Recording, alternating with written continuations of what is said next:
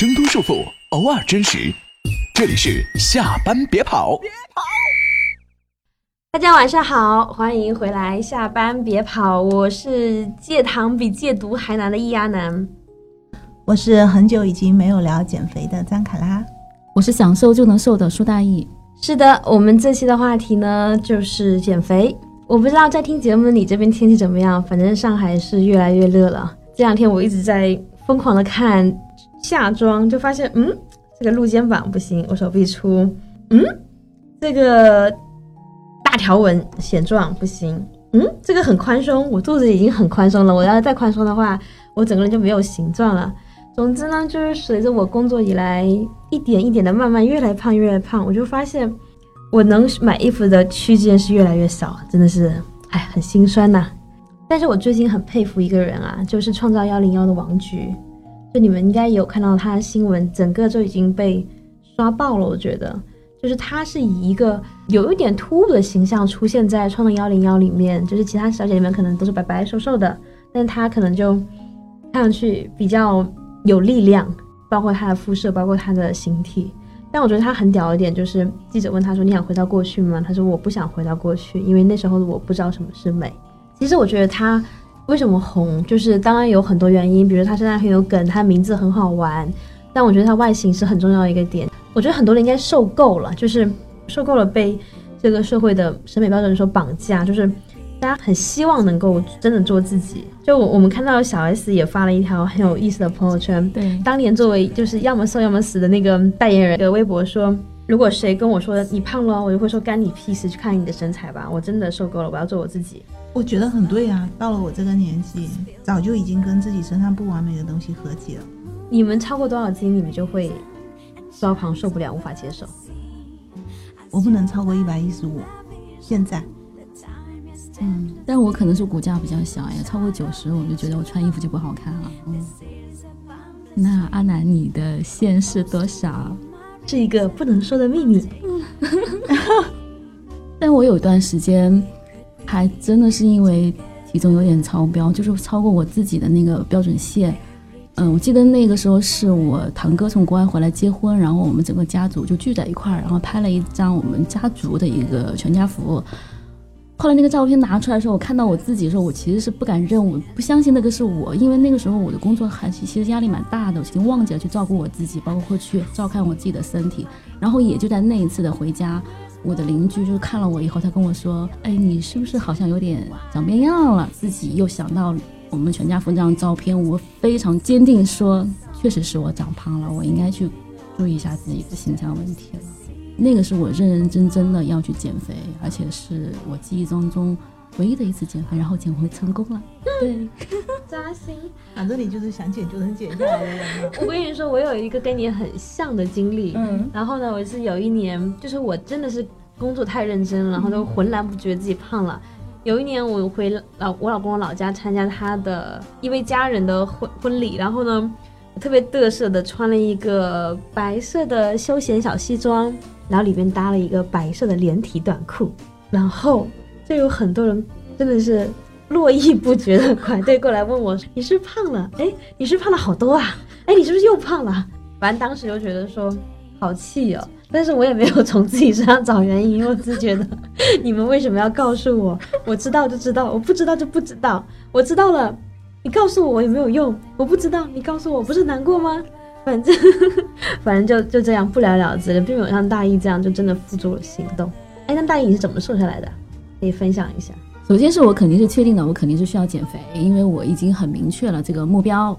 我做的第一件事情是把我所有的显得松垮的和没有型的衣服全部都扔掉，把它们全部换成是那种有腰线的、有肩线的，然后做工比较精良的、有这些有型有款的衣服。因为穿的好看不好看，对我来说是我的一个死穴。就是我很明白这一点，然后当这些整整齐齐的衣服和有型有款的衣服挂在我的衣橱里嘛，看到他们的时候，我其实是很明白，我每天都有目标去做一些我要限制我可能稍微少吃一点，稍微多运动一点，然后提醒自己的精神力量保持在某一个状态下。嗯，第一件事，嗯，然后呢，嗯，第二个就是开始循序渐进的开始健身了，就是从完全不动。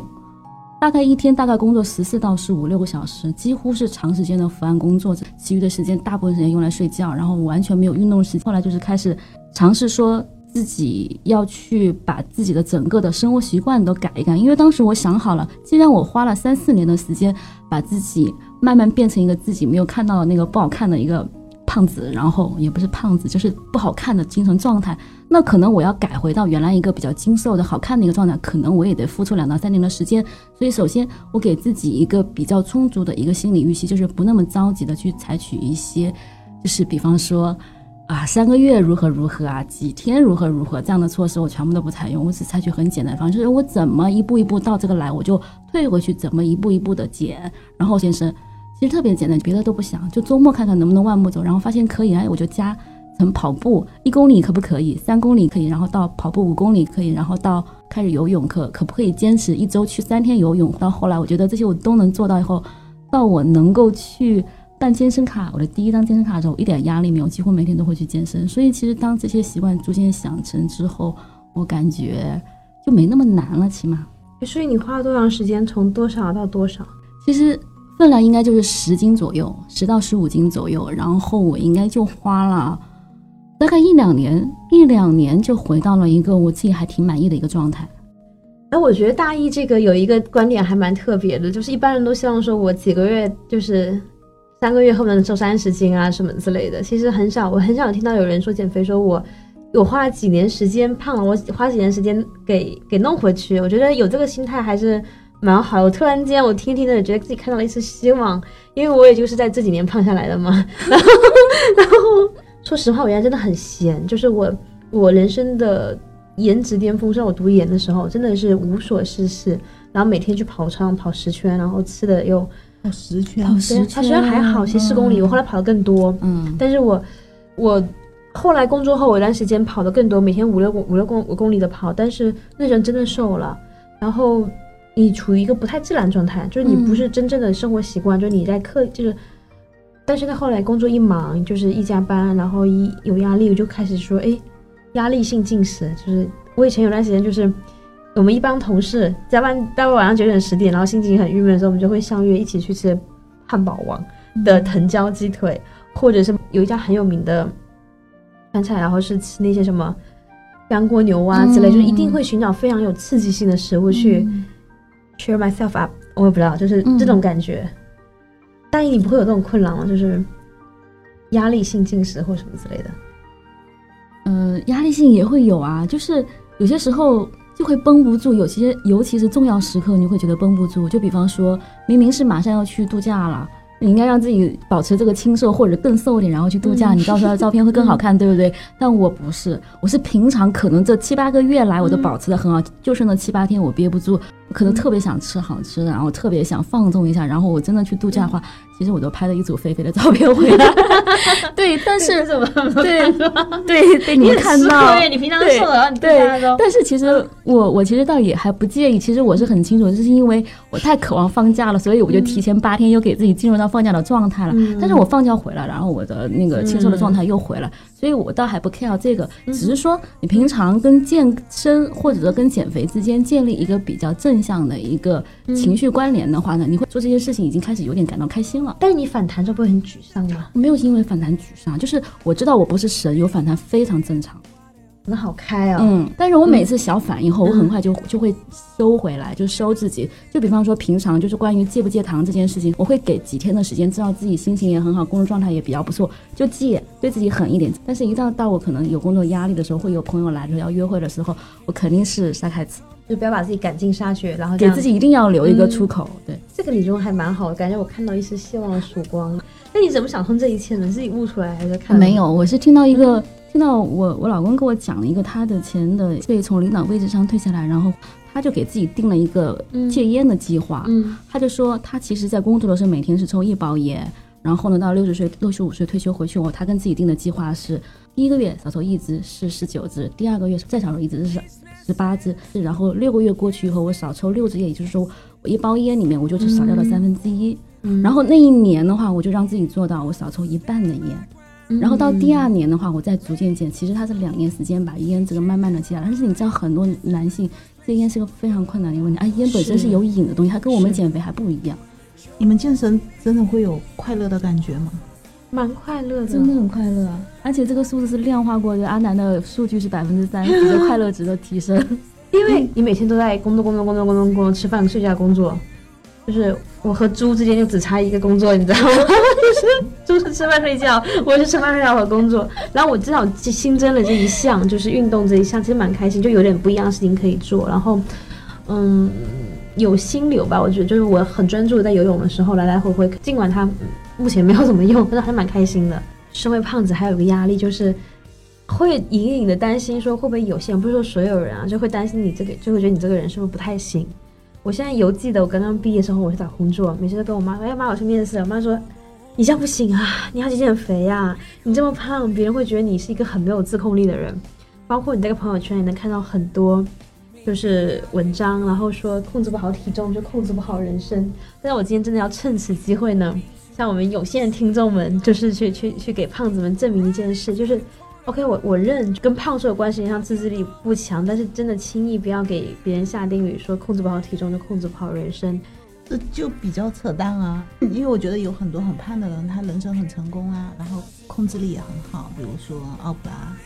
对我的，我当时特别喜欢奇葩说，因为很开心。就奇葩说的导师们一个两个都嗯很胖，也没有到很胖，就是说他不是那种就是瘦瘦的不是精瘦的，因为也有很多流传的微信文章说，哎呀某某企业高管每天五点钟起床，然后每天怎么怎么样，四十岁了多瘦多瘦。然后说，哎你看看奇葩说，看看矮大紧，看看康永哥，看看马东老师，就觉得嗯很欣慰，他们至少证明他们也是个成功人对，所以其实我想说的，创意产业的人士、成功人士都是有点分量的。对而且还有个小 tip 想跟分享给大家，就是自控力并不是说你自控力很强，你觉得每一方面都很强。其实真的不是每个人的人生都像那些微信推文里的那种公司高管们、职业经理们过那么方面面俱到的。其实不是的，自控力反而相反，它是你在这个方向消耗了很多自控力，你在另外方向你可能就没有自控力。它像肌肉力量一样，你会你会用完，你会消耗掉的。而且很多你以为不需要自控力的东西，其实都会在消耗你的意志力。比如说，融入一家企业文化和价值观不符的公司，在糟糕的路况中上班下班，都在消耗你的意志力，消耗你的自控力。其实我觉得是这样，为什么我对这些都比较无感呢？是因为我控制体重会比较简单，好像大学毕业之后，我的体重就自然会控制在九十五和九十八之间。然后如果稍微越了一点界，就你不要让自己暴饮暴食，稍微注意一下就可以控制下。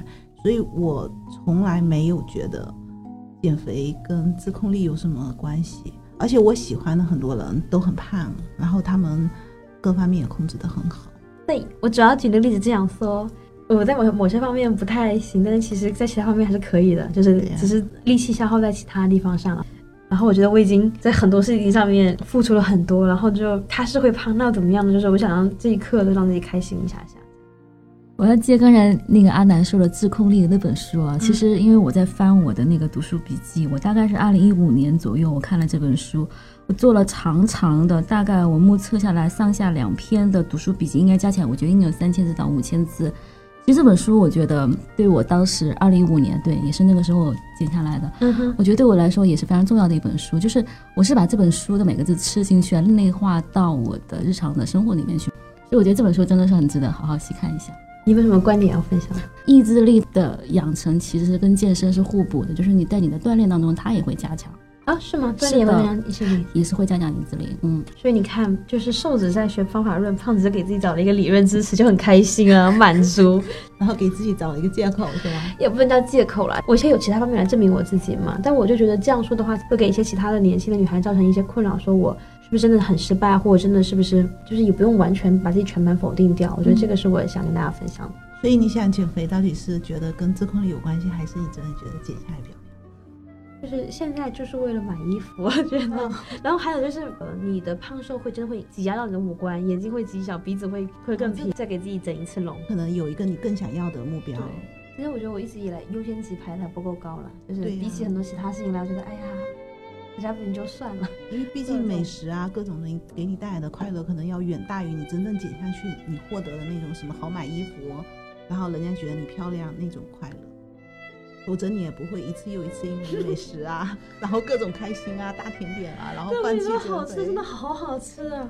我是没有办法理解，因为我真的很爱吃，我不可能为了我也会有半夜十一点钟特别想吃小龙虾，要点三斤过来，就是一饱口福的那种。吃东西我基本上大体都会，嗯，吃到不饿为止，就是我很少会说吃到让自己明显感觉到饱。可是不知道饱怎么停下来。我基本上是吃到我不想吃为止。那得极特别好吃，我才会好吃到那个程度。就你必须要承认，可能大姨可能真的没有阿南那么爱吃，我这点能理解，因为比如说我在美食方面，我就是要比一般人要旺盛很多，所以我会比较喜欢蔡澜的感觉。我记得蔡澜以前甚至说过，他说有一些疾病嘛，然后他不允许你吃某某某某某某的食物，然后蔡澜说，如果你真心特别想吃，你要相信那个食物是不会伤害你的身体的。然后这个东西不知道为什么，我就特别同意，你知道吗？我周围很多人都觉得他在胡说八道，但我就觉得对呀、我跟你说，我的本能就是披萨。我每次心情不好，很想买一大块，然后喜欢那个 cheese 是吧？对啊，那个嗯姿势。但是其实天天吃披萨还真的不行了，我觉得。你是心情好还是心情不好啊？我跟你说，我是心情特别不好特想吃东西，心情特别好想吃爱。吃的人都是这样，他心情好也爱吃，心情对啊，心情不好也狂吃。嗯，除非是我真的像像我读研的时候特别闲，然后呢情绪特别稳定，特别特别正常，没有大喜没有大悲，然后就是每天寻找生命的意义，然后就 是思考人生。哎，不过这一点我很同意你们说，对对就是你要很清闲，你有足够的时间让自己去自律，然后健康的饮食。那如果说你工作已经很忙，你意志力真的都花完了，你不会在这方方面去花费太多的。而且我真的很希望饿了么出一个自动锁屏功能，你知道吗？就是晚上十点钟就锁住，因为我已经把饿了么卸载了，然后好几次又装回去，因为外卖还是要点的。他们输个密码也行啊，没有，就是走一块，然后啪啪啪点我完之后，跟你说一下，其实你就会没有罪恶感。他刚才说他也会半夜三更点三斤，我会在三家点九斤回来，而且在送过来的路上，其实我自己觉得不太对，然后我就不停安慰自己对，对，我每次他真的送来，我有点后悔，是啊。所以我觉得，我觉得应该认真呼一下饿了么，然后出一个自动锁屏功能。那个弹窗，你真的要那个买吗？你确定也要买吗？到了一小时之后，你不会你不会饱了吗？你就那种买的过程，你就已经很开心了。嗯你可以，其实你精神上已经能享受到那种美食的快乐对对对。对对。对，哎，说着说着说饿了呢。就 真正的胖子真的是在减肥路上起起伏伏。我记得那时候看吐槽大会有个段子，就是呃池子吧，然后说何洁，就是何洁放言说不瘦下来就不就退出娱乐圈了。然后池子说，哎何姐，你这样在娱乐圈进进出出的不太好。但是我好懂这种心情，就是所以你聊到最后，你要继续新一轮的减肥了吗？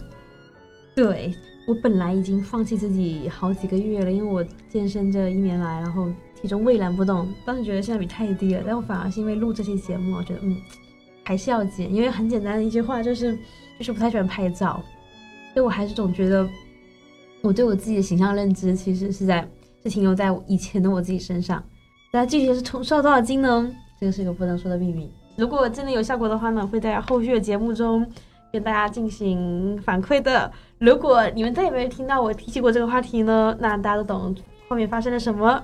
好的，那这期节目呢就到这里。呃，欢迎你扫码加入我们的群，跟我们一起聊天。那如果你对于减肥有什么心得、故事、体会，也欢迎在评论区给我们留言。那这里下班别跑，我们就到这里，好的，大家晚安。大家晚安。大家晚安。